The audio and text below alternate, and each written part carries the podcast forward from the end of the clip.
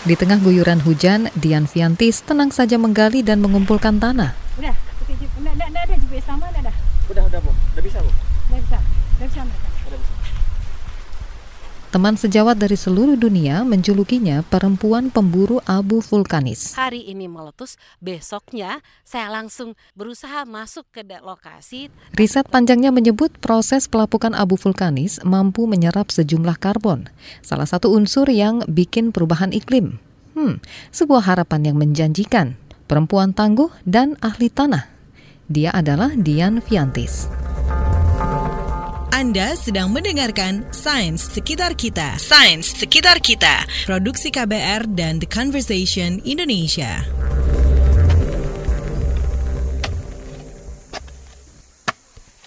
Dian Fiantis adalah ahli tanah dan pemburu abu gunung api. Dia telah mengumpulkan abu vulkanis dari Gunung Merapi, Kelut, Sinabung, dan Krakatau. Di Sumatera Barat pada bulan April tahun 2005 terjadi letusan Gunung Talang yang cukup besar. Hari ini meletus, besoknya saya langsung berusaha masuk ke lokasi tapi tertutup. Lusanya saya dengan eh, tim peneliti yang lain berusaha menyusup masuk mengambil eh, abu vulkanis yang masih belum kena hujan, masih fresh dia. Dengan 129 jajaran gunung api, Indonesia adalah negeri vulkanis teraktif di dunia. Jutaan orang menggantungkan pengharapan pada cuaca, curah hujan, dan tanah subur buat pertanian dan tempat tinggal. Mereka yang bertaruh tahu, letusannya adalah cara alam mengembalikan kesuburan tanah. Abu vulkanis kelak akan melapuk menjadi tanah-tanah subur, dan dalam proses itulah abu vulkanis menyerap karbon, salah satu unsur yang bertanggung jawab membuat perubahan iklim. Curah hujan ada berarti batu itu akan mulai basah. Ada yang tergenang spot-spotnya nanti bisa masuk tanaman satu sel. Itu dia memanfaatkan CO2 dari udara, dia store dari tubuhnya. Setelah blue green alga ada akan masuk lichenes, lumut kerak. Setelah lichenes tumbuh nanti lama kelamaan rumput datang. Genesis tanah, asal mula tanah. Hmm, tapi ilmu tanah tak serumit itu. Dia bisa sesederhana cerita soal makan pagi kita. Tanpa para ahli ilmu tanah, maka sepiring nasi itu porsinya juga tergantung kepada kami. Kalau misalnya para petani memupuknya tidak sesuai dengan kondisi tanahnya, maka produksinya bisa jadi jatuh. Akibatnya apa? Harga beras melambung. Berdasarkan warna ini, kami ahli ilmu tanah bisa melakukan peramalan tingkat kesuburannya. Tanah itu warna hitam, berarti kandungan bahan organiknya tinggi. Tanah itu akan mudah kita olah relatif lebih subur dibandingkan tanah yang berwarna coklat. Apalagi kalau tanah itu berwarna merah. Banyak kebijakan pertanian ada kalanya kalau tak mau dianggap sering mengabaikan sains dan para ilmuwan.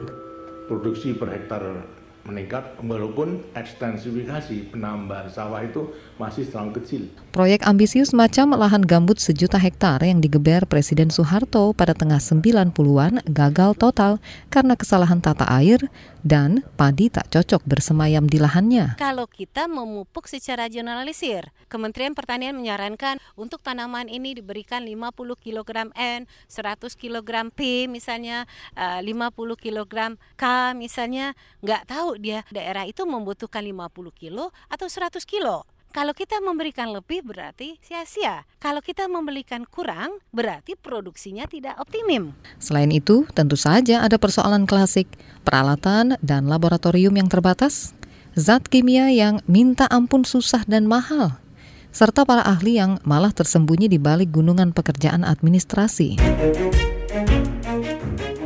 Dia adalah satu dari sedikit profesor doktor yang rajin mengajak mahasiswanya penelitian. Saat ini saya membawa 8 orang mahasiswa S1, kemudian satu orang lagi alumni yang baru tamat yang saya proyeksikan untuk menyelesaikan S2 dan S3. Butuh waktu, banyak waktu, waktu yang panjang agar mereka bisa jadi ahli kelak.